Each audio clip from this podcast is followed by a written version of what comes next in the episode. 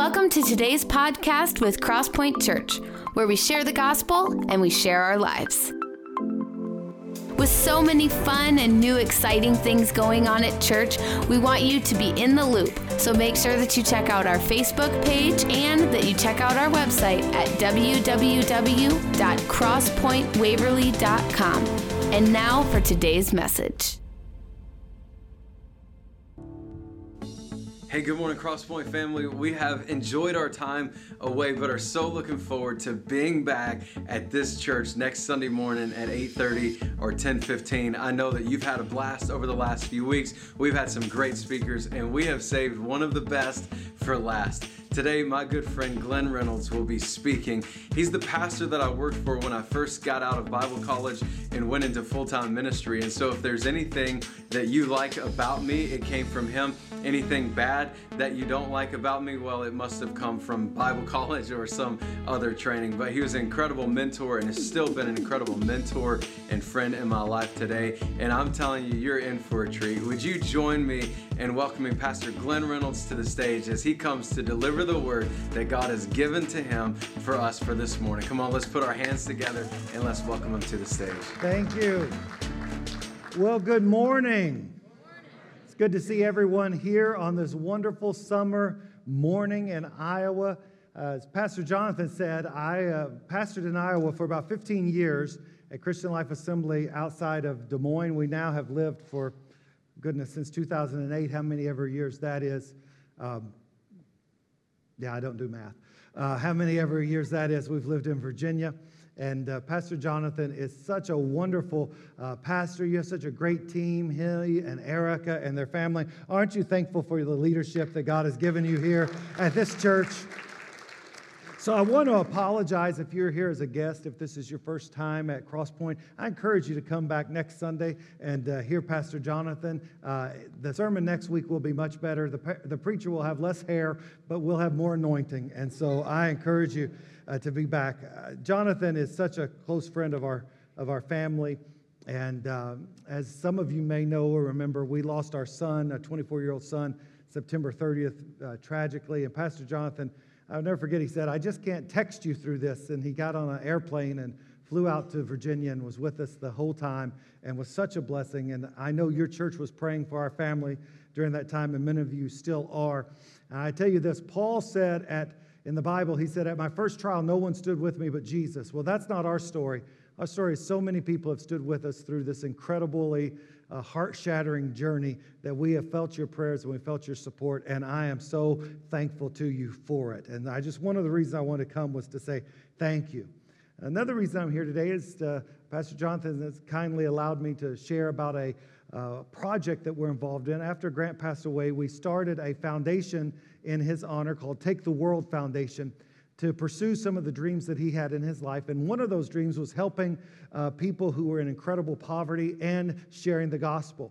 And we've had an incredible opportunity to build a church building uh, for a new church in India, a place where Pastor Jonathan has been actually and spent three months doing. Uh, doing uh, work there after a uh, flooding and all of that type of thing. I, forget, I can't come up with the word I'm looking for, but you know what he was doing. He was doing all kinds of wonderful stuff there when he was missionary to India. And he said, This is indeed one of the most uh, poor, most unreached areas. But there's a group of people, about 150 people, who are meeting together as a new church plant, but they need a building. You know, when Pastor Jonathan was with me, we built our first building, was $2.4 million. Uh, we could build a building in India for $11,000. And so I want to invite you to give today to Take the World Foundation. We've got around 4,000 of the 11,000 that we need to build this church building in memory of my son. And so I want to ask you to give to that today. And here's what I'd like to do. I've never written, well, I've written a book, but it's called It's About Legal Issues because not only am I a minister, but I'm an attorney. And so, yeah, that's a, a how did you go to the dark side? People ask me that all the time. It's, it's, a, it's a wild story. But a good friend of mine has written three books that have really influenced my life. He's my spiritual father. In fact, Pastor Jonathan and Erica got up the other day at 5 a.m. and drove from Memphis to Cape Girardeau, Missouri, so they could be in church with Pastor Gary Brothers at Cape First. So if I have ever been like a spiritual father to Jonathan, well, these books are by his spiritual grandpa. And so I want to encourage you to get a copy of each of these. I'm just going to tell you about them real quick. This one's called Dare to Dream What You Didn't Know About God's Dream for You. Uh, Gary Brothers, who wrote this, now pastors a church, very similar kind of situation in this church. I, I, brag on this church all the time for the size and impact and the size community that you have. This church is incredible. Gary pastors a church of 2,000 people in Cape Girardeau, which only has 35,000 people in the city. And so, uh, dreaming big, no matter where you are, is important. You don't have to be in a big town. You could be in a, a, a little itty bitty. Okay, now I'm going to Alan Jackson. We'll just keep moving on here. Uh, those of you that listen to country music will get that one. But dare to dream big. This is about Abraham. Abraham dreamed of a baby, but God's dream was for a nation. And so this book will help you begin to dream God's dream. Burning Bushes, this is about Moses and keys to discovering your destiny. This book has helped me incredibly to believe God for my future. And finally, this is a powerful book all about relationships. I'm here to tell you if we didn't have the relationships that we have right now, I don't know how we have gotten through the past nine months. And so, the hidden power of relationships. And this book has a foreword by Tommy Barnett, who's another hero of mine. So, here's the deal we're going to give you a very special deal today. Gary's donated these books to Take the World Foundation to help raise money to build this church. Here's the deal. Are you ready? One for 10. If you buy two, 20. And three, guess what? 30. One for 10, two for 20, three for 30 that's a deal. Uh, my wife and I go to this Mexican restaurant called La Parrilla because my wife's from Texas and she loves Tex Mex. And we go to this restaurant, and the owner's little boy, who's seven years old, comes out one day and he's, uh, during the pandemic, he started raising money for himself. He's a little entrepreneur. He comes to the table, he's got the shirt on, the pants on, everything. He comes to the table with his little mask on, and he's got these little, uh, he calls them Mexican jello. And I, I, said, Well, how much are they? He said, uh, One for two, two for four, or three for six. And it worked. I gave him a 10 and told him, keep the change. So I'm hoping the same will work for you today. Three for 30, write me a check for 50, and we'll keep the change. So uh, we do take credit card, debit card, cash, or um, a check made out to Take the World Foundation. Stop by in the back afterwards, and we'll have those for you. Pastor Madison, think fast. Oh, no, I would never throw those at you. So thank you, and I look forward to seeing you back back in the back, and we could talk about that a little more. Now, Pastor Jonathan did give me instructions. He said the 9:30 people like to get done and get out, but you guys like to stay till about two. and uh, have a lot of preaching. You know what? You, you heard that little technical mishap. Did y'all notice that when it started counting and then it said verse two? You know, you thought that was awkward. Well, during the first service, I was preaching about 30 minutes in and it said conclusion, conclusion, conclusion. I, I I thought that was my cue to wrap the thing up. So I, I don't know what to tell you. Things happen. The devil's in the sound system. That's all I know. Well, if you have your Bible with me, take it and let's turn to Joshua chapter number 14. Joshua chapter number 14. If you got your Bible on your device or you, you're packing the old style like me this morning, let's look at Joshua chapter 14. We're going to read it all uh, this morning, chapter 14, verse 6 through 15. Why don't we stand for the reading of God's word? Let's honor uh, God's word by standing today. How many know we live in a time where everybody thinks they have their own truth and you've got a truth and I've got a truth, everybody's got a truth, but how many of you know God's word is truth?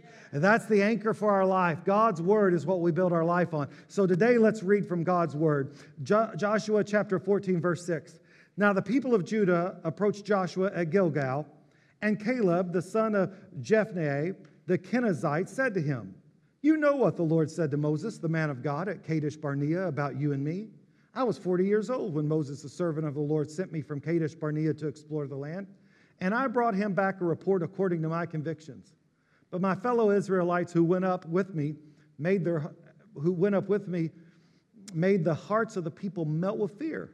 I, however, followed the Lord my God wholeheartedly. Everybody say that word. Ready? One, two, three. Wholeheartedly. One more time. One, two, three. Wholeheartedly. I follow the Lord wholeheartedly. So on the day Moses swore to me, the land on which your feet have walked will be your inheritance and that of your children forever, because you have followed the Lord my God wholeheartedly. Now then, just as the Lord promised, He has kept me alive for 45 years since the time that He said this to Moses while Israel moved about in the wilderness. So here I am, today, 85 years old. I'm still as strong as the day as, as the day Moses sent me out. I'm just as vigorous to go into battle as I was then. Now give me this hill country that the Lord promised me that day. You yourself heard then that the Anakites were there and their cities were large and fortified, but the Lord helping me, I will drive them out just as he said. Then Joshua blessed Caleb and gave him Hebron as his inheritance. So Hebron has belonged to Caleb, the son of Jephunneh, the Kenizzite, ever since because he followed the Lord, the God of Israel, how? Wholeheartedly. Hebron used to be called Kiriath Arba after Arba, who was the greatest man among the Anakites.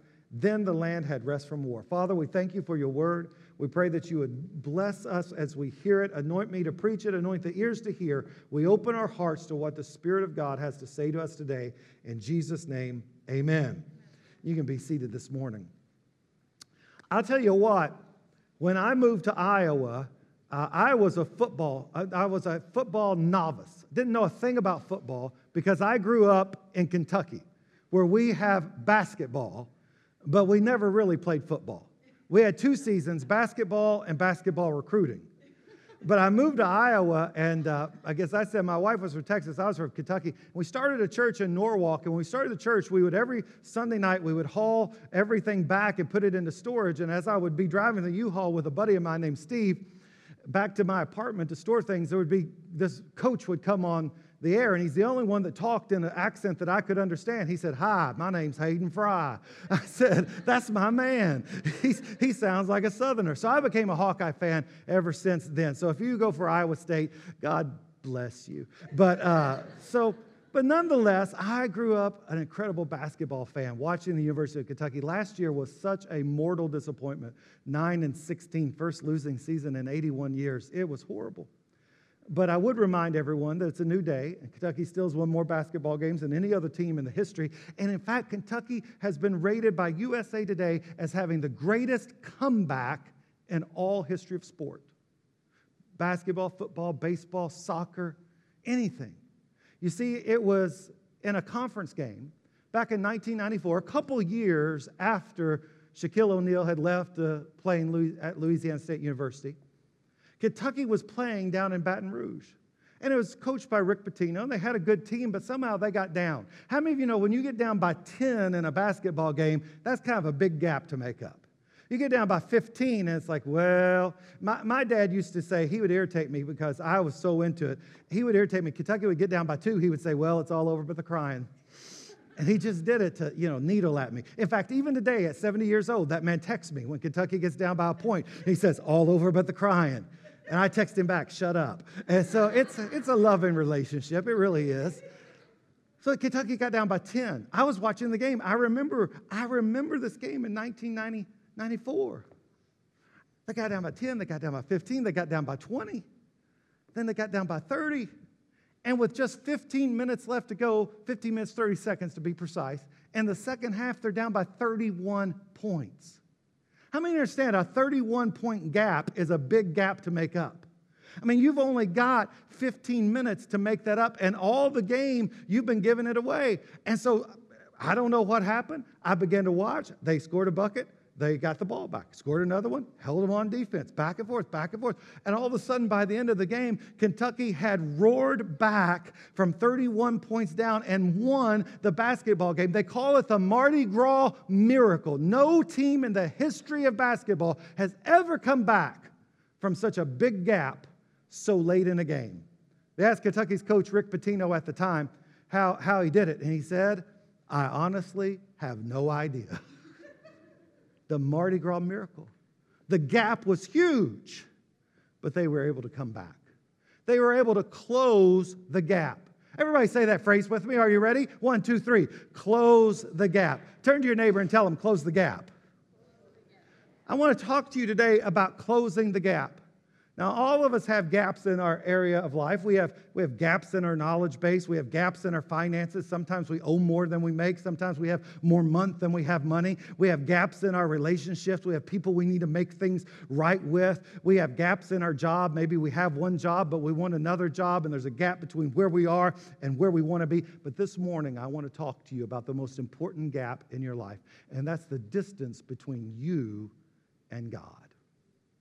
I want to talk to you about closing the gap from where you are to where He is. Let me ask a simple question this morning.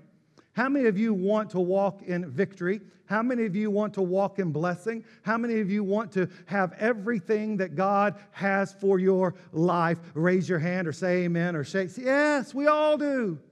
We all do. Well, I'm here to tell you this morning that the key to attaining victory is this it is to close the gap between where you are and where God is.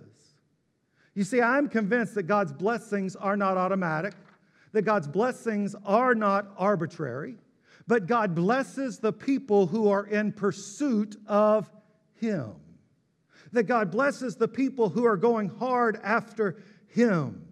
God blesses people like Caleb in Joshua chapter 14, verse 6 through 15, who the Bible says three times in the passage we read today that he was what?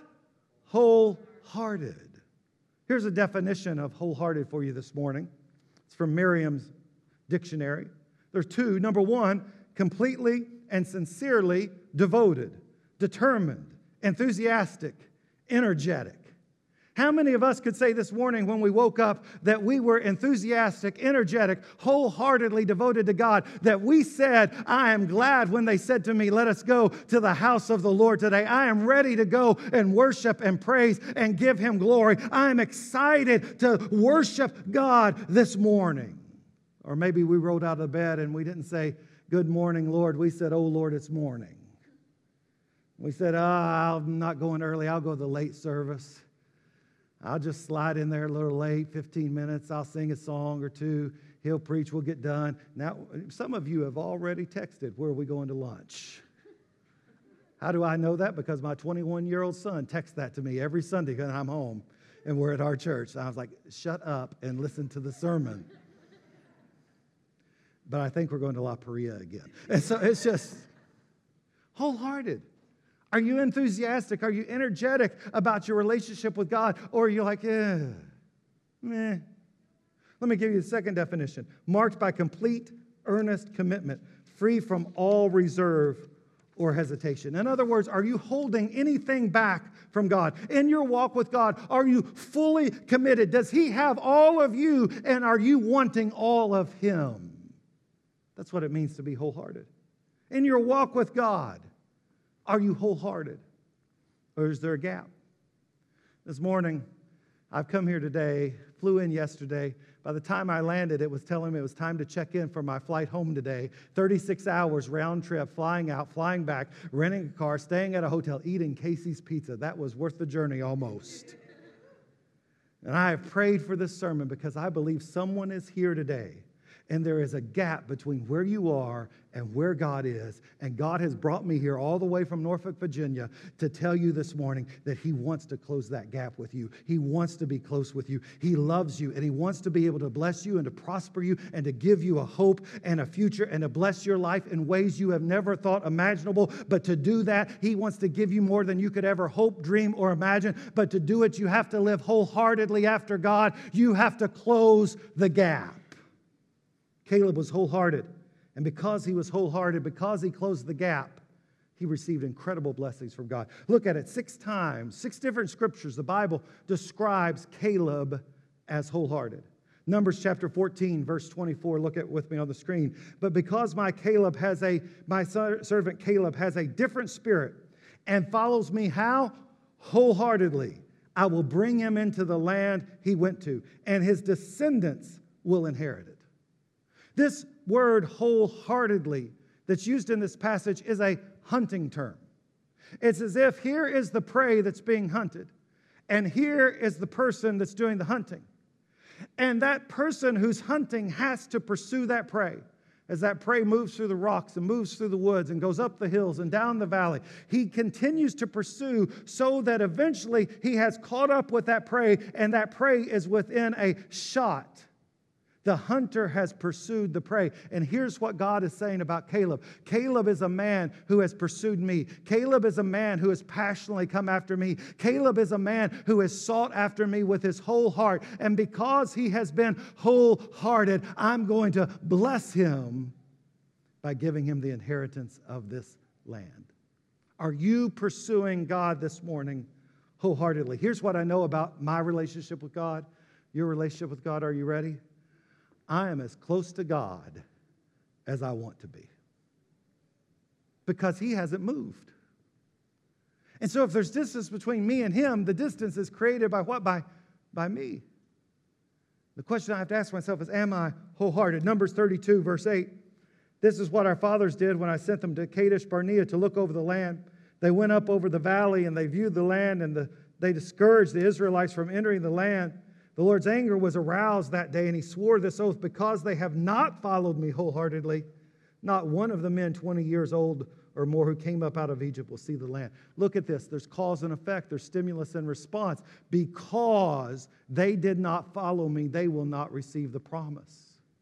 Again, favor is not arbitrary. God is looking for people who will be wholehearted. Look at what it says in the remainder of the verse. Not one of them will see the land, not one except Caleb and Joshua, for they followed the Lord how? Wholeheartedly. Let me tell you this morning, church family, closing the gap between where you are and where God is is not a luxury, it is an essential if you want to become and receive everything that God has for you in your life. Closing the gap is the reason that Caleb was blessed and Joshua was blessed, and the other 10 spies who did not believe God, who did not follow him wholeheartedly, they all died in the wilderness because they didn't close the gap. They weren't wholehearted. Deuteronomy chapter 1, look at it, verse 35.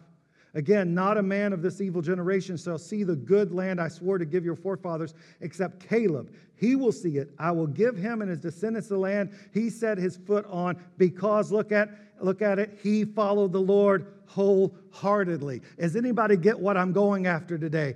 Caleb was a man who was full on after God. It's not just about you and about me, but I want you to understand here it's about the people around us. Caleb was following after God, and because he followed after God, there were good consequences for the people in his family and in his relationships, and the others who didn't follow after God and they said, We can't do it, and they didn't believe God, they didn't have faith, there were negative consequences for them and the people around them in their family. Listen to me, church. Joshua chapter 14. I, however, followed the Lord my God wholeheartedly. Caleb says, I've been following him my whole life. I followed him when we were right at the edge of the land, and I kept following him 40 years while we were in the wilderness.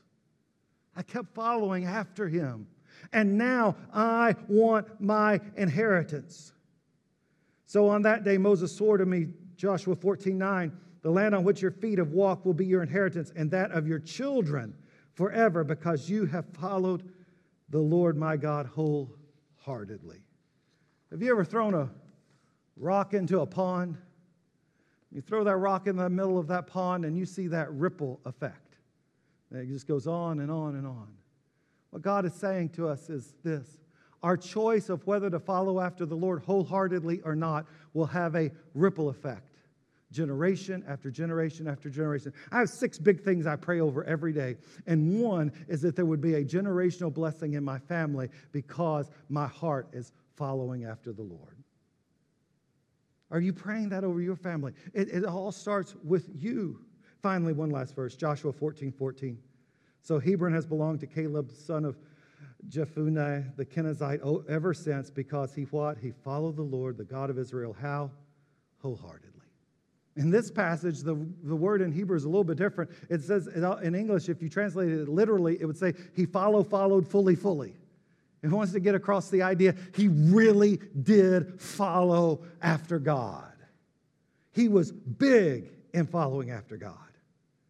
So here's the question I have for us this morning Are we closing the gap?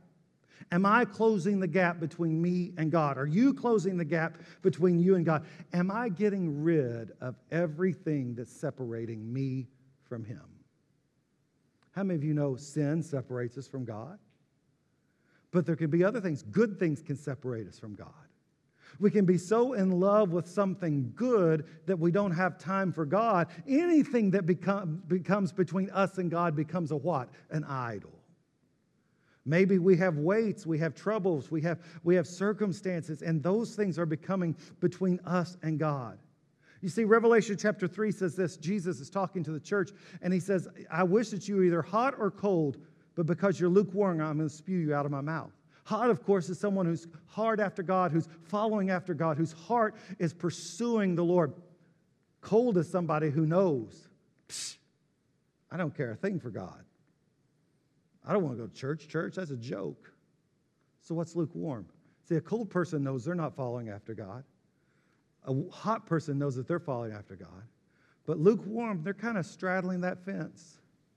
And they've got enough foot into the world of the Spirit of God, and they've got the other foot outside of that world that there's enough confusion in their heart. They think, well, I went to church. I'm okay. I'm as good as those other people. I'm, I'm better than some of them. Well, I saw that one woman cut that person off in the parking lot and give them a signal. I, I, know that person, they, they had an affair, and that person did this, and that person, I'm okay. And now you're lukewarm because you're not comparing yourself to where God is, you're comparing yourself to where other people are, and you feel good enough about yourself that you rationalize away the fact that you are not in pursuit of God. I know this because I've been there myself in my own life. We do these things. But here's what I want you to understand the opposite of wholehearted is not no hearted, it is half hearted. It's half hearted. So, how do you know if you're giving half hearted effort? How many of you have kids? Raise your hand. You got children. How many of you understand sometimes your kids can obey you, but they're obeying you with their body, but they're not obeying you with their heart? Have you ever been there? Tell your sister, I'm sorry. Sorry. No, I mean, really mean it. I'm sorry. Go clean up your room. And it's a half hearted effort because everything's under the bed and shoved into the closet. Half hearted. You say, what does it look like when we're spiritually half hearted, Glenn? Well, let me give you four signs of spiritual half heartedness. Number one, when there's more concern about what others think than what God thinks when we're more worried about what somebody may think because we read our Bible on a break, or we're more worried about what other people may think about whether we can afford this house or not afford this house, when we're more worried about driving this car. Listen, peer pressure didn't stop when we got out of high school. How many of you understand that? We're all into it. We're all trying to keep up with the Joneses until they refinance and go broke. And so here's the idea Do you care more about what other people think or do you care about what God thinks? What, what, what do you think? Do, do, they like my suit? Do they like my tie? Do, are my jeans? Are maybe I need to have skinnier jeans? I don't know. Do they like my hair? How is my hair? Is my hair okay? I, just got it cut yesterday. I got it cut. I I, my boys used to tell me all the time, Dad, quit going to sport clips and go to a real barber place. And so I started going to a barber, and I had my first time the other day, and I was like, Oh, so you're a barber? And she's like, Well, not really. I'm an intern. so this is an intern haircut. It was only 27 instead of 40, so I took it. You know, I was like, Keep me with the intern. I like that. But we worry about what other people think instead of what God thinks. We worry about, will other people, well, should I put this picture up on Facebook? Should I talk about Jesus on Facebook? Should I tell people I'm at church on Instagram? What, what, what am I wanting the world to think about? Let me give you a second one. Are you ready? When we rationalize sin instead of fearing God. We say, well, it wasn't lust, it was just one look. It's not sin, it's a mistake. Everybody makes mistakes. Nobody's perfect. How many understand that nobody is perfect? But when we sin, the answer isn't to say nobody's perfect. The answer is to repent and make things right with the person we sinned against. But we rationalize it when we're half hearted. We compare ourselves to others instead of comparing ourselves to God. Number three, we can't believe God for big things when we're half hearted. We don't have enough faith. We, we can't muster up enough faith to believe God for something big. You know, the Bible says in James, if anyone lacks wisdom, let him ask of God who gives to all without finding fault. If, if you tell God you need something, God's not going to laugh at you. He doesn't mock you because you don't know the answers to things. But watch this let him ask of God who does not find fault. But let, that man not, but let not that man doubt. For if he doubts, he is a double minded man and he will not receive anything from God. Because if you're half hearted, you won't really believe that God can do something for you. You won't really believe that God can do something big in your life. You pray like that book was talking about. You're praying for a child, but God wants to give you a nation. When we're half hearted, we don't believe that God does big things for us. He only does big things for other people. Number four, when we're half hearted, it creates comparison and jealousy. We look at other people and we say, well, why them? They must be cheating somehow. I remember, I've heard so many pastors complain about other pastors whose churches are growing, and they say, well, they must not really be preaching the Bible because they're into comparison and jealousy. The question is, where's our heart? Let me give you three advantages this morning as we wrap up. Three advantages of being wholehearted. Number one, being wholehearted benefits our family. Being wholehearted benefits our family. Look at Joshua 14, verse 14. So Hebron has belonged to Caleb, son of Jephunneh the Kenizzite, ever since. I want you to understand this whole family line of Caleb began to change because of Caleb. Do you know what the name Caleb originally meant in Hebrew? It originally meant dog. Dog. And it wasn't like, yo, dog, what's up? No, it wasn't that. How many can tell I don't normally talk that way? That's what we say to the judge in court. Yo, judge. No, It's just been dog. How many are old enough to remember Johnny Cash and the boy named Sue? I mean, if you're named Sue, that's bad, but if you're named Dog, that's worse, unless you're a bounty hunter, apparently. So, he names him Dog because he's mean, because he's cruel, because he, because he wants to hurt his son.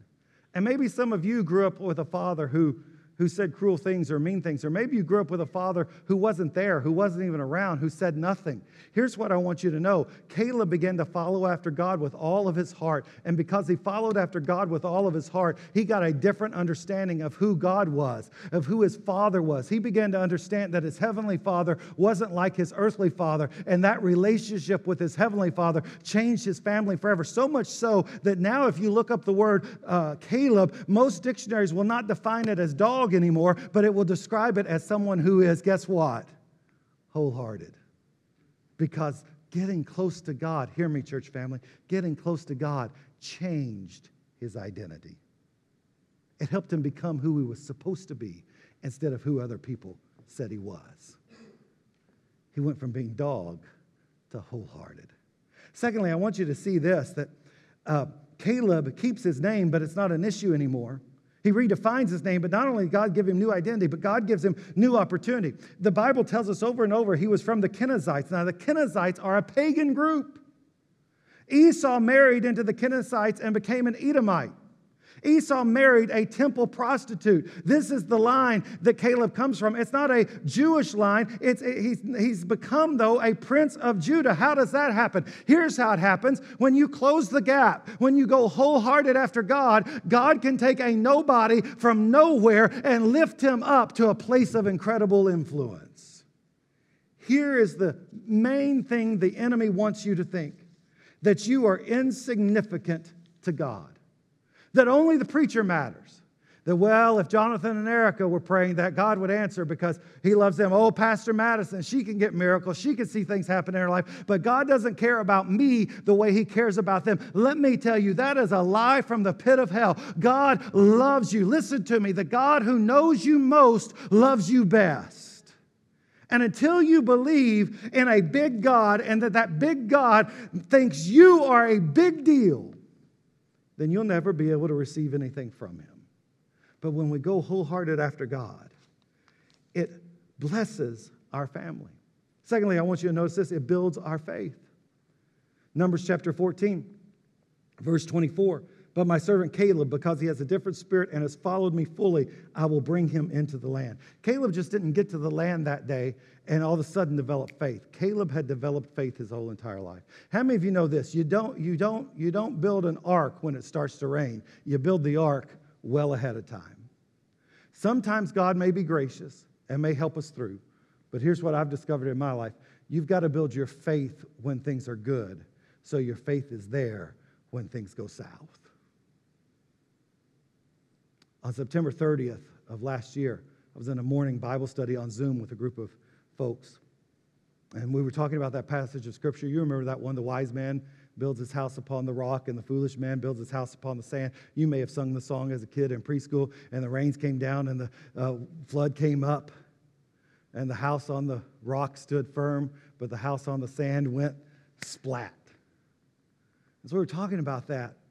The one thing that I said that day, the only thing I remember saying in that meeting was this that the issue isn't whether storms are going to come, but are you ready when they come? Have you built your faith in preparation for that storm? Have you closed the gap between where you are and where God is? So it's a lot harder to do it in the storm than to do it before the storm. Little did I know that day that our storm was already there. As we talked about earlier, because my son had died that night. And that day, the day that I heard that, my wife would find him. He had died by suicide because his pain was so great he could see no way out. And our life took on this incredible tragedy. There's a line from a Dante, Dante's poem, The Inferno, that says, I awoke in a dark wood. In the middle of the journey of my life, I awoke in a dark wood, and the way was completely unfamiliar to me. That's what life felt like. Our hearts were shattered, our hearts were broken. And the only thing we had to hold to was a faith that we'd built for decades and relationships with people like your pastor that we'd built for decades. And that's the only thing that saw us through these nine horrible months. I can't imagine what it would be like to try to start building faith in the midst of that storm instead of before it. When you go wholehearted after God, doesn't mean that bad things aren't going to happen. But I remember what the Bible says in Isaiah we walk through the flood and we walk through the fire and we are not burned. If you want God to do something big in your life, if you want to survive the storms of life, you have to see how big you are to God.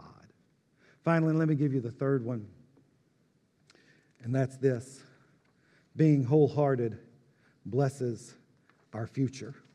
Joshua chapter 14. Then Joshua blessed Caleb, son of Jephunneh, and gave him Hebron as his inheritance. So Hebron has belonged to Caleb, the son of Jephunneh, the Kenizzite, ever since because he followed the Lord, the God of Israel, wholeheartedly. This pagan guy who was called by God, called a dog by his dad, followed after God. He closed the gap. And the Bible says because of that, he received the reward that God had promised. You see, when you walk by faith, you begin to see God's will. How many understand we walk by faith, not by sight?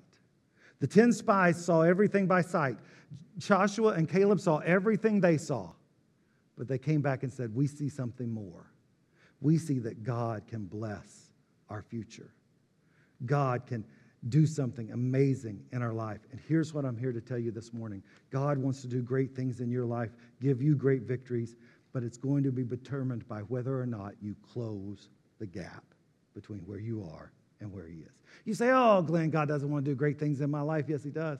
Well, I'm not Caleb. I'm not. Listen, here's what the Bible says Second Chronicles 16 9. The eyes of the Lord search the whole earth in order to strengthen those whose heart are fully committed to Him. Jeremiah 29 13, if you look for me wholeheartedly, you will find me, and I will be found by you. Second Chronicles 31 21, Hezekiah sought his God wholeheartedly. As a result, he was very successful. Jesus himself, what did he say? Here is the biggest command love the Lord your God with all of your heart, all of your soul, all of your strength. Go after God with everything you have. Do you need to close the gap this morning? Listen, are you totally committed to God? None of us are going to be perfect. It's not a question of perfection, it's a question of direction. Which way are we moving? David said, One thing I want, one thing I desire more than anything else is to dwell in the house of the Lord forever. God will do things in the wholehearted person's life that the half hearted person will never see. And the question for us today is have we decided to be wholehearted? After my son died, we went back to church the very next week. We wanted to worship. We, I, it, I don't have time to tell the whole story, but we were in the midst of switching to a different church, and um, because of distance, went back to the church, and at his service, the worship was powerful. There were 500 people, at, say, at his service. All the band was people he had played and led worship with, or traveled and preached with. He loved the Lord. He was just overwhelmed. Couldn't see a way forward. Maybe that's you today. I, would love to pray with you. But that worship was so powerful that moment. But as weeks went on, worship became a chore for me instead of a joy. Because I would let questions creep into my mind during worship. We'd sing some song about great is your faithfulness, and I'd say, Well, you weren't real faithful with my son, were you? God. We'll sing something about He delivers you from all your trouble. I was like, yeah, but you didn't do that for Grant, did you, God? Or it'd be about His goodness and kindness, like, Lord, I'm not so sure about you. And I would, at the end of each time of worship, I'd say, Lord, I'm sorry, but I just, I've told my wife, I think my worship is broken. But I'm just going to keep giving it to Him because it's all I got. I'm going to keep singing the words, even if my mind is not believing them. Then one day we were standing there in worship. We're singing this song by Maverick City called Promises. And it started all, it starts off, God of Abraham. You know, I can't sing, but um, I again was thinking, Lord, we prayed for the son. You've not kept your promise on it. And then we got to the bridge, and it says this I put my faith in Jesus, my anchor to the ground, my hope and firm foundation. He'll never let me down. And the Holy Spirit spoke into my heart and said, Are you going to do that?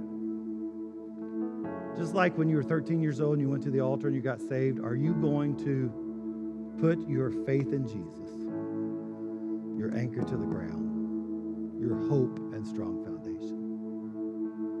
Because right now you have a choice. You're either going to go wholehearted for me or you're just going to go half hearted because of the things that have happened. I'm going to tell you, it took a, uh, we, go to church, our church, we sing, a, we only sing like three songs, but we sing them over and over and over. So I had time to think about it. And as we sang it again and got back to the bridge again, I was like, okay, Lord, I'm going wholehearted for you. I'm not, I'm not here to tell you that every bit of pain lifted. No, that's not the case. I had so much pain and heartache the other day. I, as an, even as an attorney, I had to say, cancel my appointments. I just have to go home. I just have to go home. I can't do this today. But what changed was something in my heart that I anchored my faith in Jesus once again. Will you close the gap today? That was my gap. I don't know what your gap is. Maybe it's a habit you need to give up. Maybe it's a, a a hobby. I, I don't know. I'm not, I'm not even going to try to guess. The Holy Spirit can tell you. That's the beauty of the Holy Spirit, isn't it? That worship pastor, my pastor that day, they had no idea as I sat there right around there in our church what the Holy Spirit was doing in worship. Powerful. I believe the Holy Spirit's at work in here today. Would you stand to your feet all over the room? I want to pray for you this morning. You're here today. Your heads are bowed and your eyes are closed you're here this morning and you say, Glenn, pray for me. I'm kind of half hearted. I'm not going after God like I should, like I want to. I want His blessings. And today I see the advantages of being wholehearted. And I know what it is that I need to cut out, or I know what it is I need to add on. Maybe I need to start pursuing baptism in the Holy Spirit. Maybe I need to start a prayer time. I, I don't know what it is. Again, I just let the Holy Spirit work in your heart. Let me ask you this morning. You're here today and you say, Glenn, I'm half hearted. Pray for me right where you're standing. Lift a hand all over the room and say, Pray for me. I want to close the gap between where I am and where God is. Are you ready? Lift it when I count to three, all over the room. Ready? One, two, three. Lift it up. Lift it up. Yes, hands all over the room, all over the room, all over the room going up. Saying, I want to close the gap. Hands all over the room. Father, I pray for every person whose hand is lifted, every person who's saying, I want to close the gap. Holy Spirit, I don't know what has created that gap. I don't know if it's heartache. I don't know if it's pain. I don't know if it's sin. I don't know if it's some other good thing that's got in the way of the God thing. But whatever it is, thank you for these folks this morning who are saying, I want to begin to pursue God. I want to begin to go wholeheartedly after God. I want to close the gap between where I am and where God is. It doesn't matter if we're 31 points down. You can bring us back and you can give us victory in our lives today. And I just speak that over your people today. I declare over them Ephesians 2:10 for they are God's workmanship, created in Christ Jesus to do good works which you've created in advance for them to do. I declare over them Philippians 1 6, being confident of this, that he who began a good work in you will be faithful to, the, to complete it in the day of Christ Jesus. And I declare over them Galatians 6 9, that if we do not grow weary in doing good, we will reap a harvest if we do not give up. Lord, I pray victory and prosperity and blessing as they seek after you in the name of Jesus. And everybody that receives that, shout amen. You're here this morning, heads are bowed, eyes are closed. And you just don't know if your heart's right with God. Maybe you've never given your heart to Jesus. Maybe you've walked away from Him and you want to come back. Maybe you're just not sure. The Bible says, I write these things to you so that you may know that you have eternal life. If that's you today, you've never given your heart to Jesus, you want to come back to Him, you want to make sure. I want to pray for you as well. Just right where you're standing, I'm going to pray for you. You need to make a decision. See, the, maybe your gap between you and God is you've never asked Jesus to take over your life. You've ne- you're never become a Christian. You say, That's what I need today. Or maybe you've walked away from Him. You say, I want to come home today. Maybe you're just not sure. I want to pray for you today. Heads are about eyes are closed. When I count to three, lift your hand. Are you ready? One, two, three. Say, include me when you pray, Glenn. Who in this room would lift their hand for that one? All right, let's pray together. Everybody out loud, let's join together. Let's pray. Say, Dear Heavenly Father, I come to you today in the name of Jesus. And I ask you today to forgive my sin, to take charge of my life. I declare today that Jesus Christ is the Son of God, that He died on the cross, He was buried in the tomb, but on the third day, He rose from the dead, and now He lives in me and I will never be the same. In Jesus' name, amen. Amen. God bless you. Thank you for letting me come today. Have a, where they're going to come and talk, but God bless you. I forgot that. You're going to sing a song, aren't you? Wow. What a powerful word. Um, so grateful. Uh, Pastor Glenn, thank you so much for your heart to serve God and to be obedient to what God has asked you to speak and being transparent and honest with us.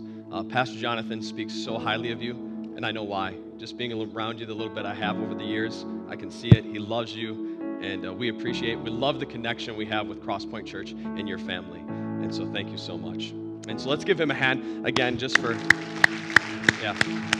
Praise God. You made that commitment to follow Jesus Christ for the first time or you rededicated his life, we would love to connect with you and follow up with you. So if you could text the number that will be on the screen, 319 250 8998. Again, it's 319 250 8998. And so we'd love to follow up with you, so please just text that number. Right now, we always leave a spot at the end of our service to give a time of prayer if you have prayer needs, to be able to come up front. So the prayer team's going to come up front right now. And this message, we have a choice right now, even as we enter into worship, or to be prayed over, to close that gap. If you're hurting, if there's something that you need to release and to help close that gap, come and come up to front and be prayed for. Maybe it's just in worship and just saying, you know what, God, I'm going to give everything to you. And just by raising your hands saying, God, I give you everything. I want to go after you wholeheartedly. I'm done with half hearted. I want to go wholehearted. And so I'm going to pray. And you know, if you need prayer, just come up front. The prayer team's going to be here. Otherwise, just enter into worship. Go wholeheartedly after Him. Close that gap. Let's pray. God, I thank you for today. God, I thank you for Pastor Glenn, Lord. I thank you for the man of God that he is. God, I pray that your spirit just continues to guide him, strengthen him in every moment, Lord. Continue to give healing for his family. Continue to just wrap love around them in the moments they need it the most. God, I pray for the people in this room right now that they're hurting. They need to close that gap. They need to give something to you. God, I pray that there's an action that they take in this moment to give that to you, Lord. God, to not worry about what's going on, but to go wholeheartedly after you, to not be half hearted, to be all in, Lord. God, we give you this time and this moment in Jesus' name. Amen. Prayer team's up here. They would love to pray with you. Thanks for joining us. We hope that this message was inspiring and encouraging. For more information about this message or about all things Crosspoint, check out our Facebook and head to our website at www.crosspointwaverly.com.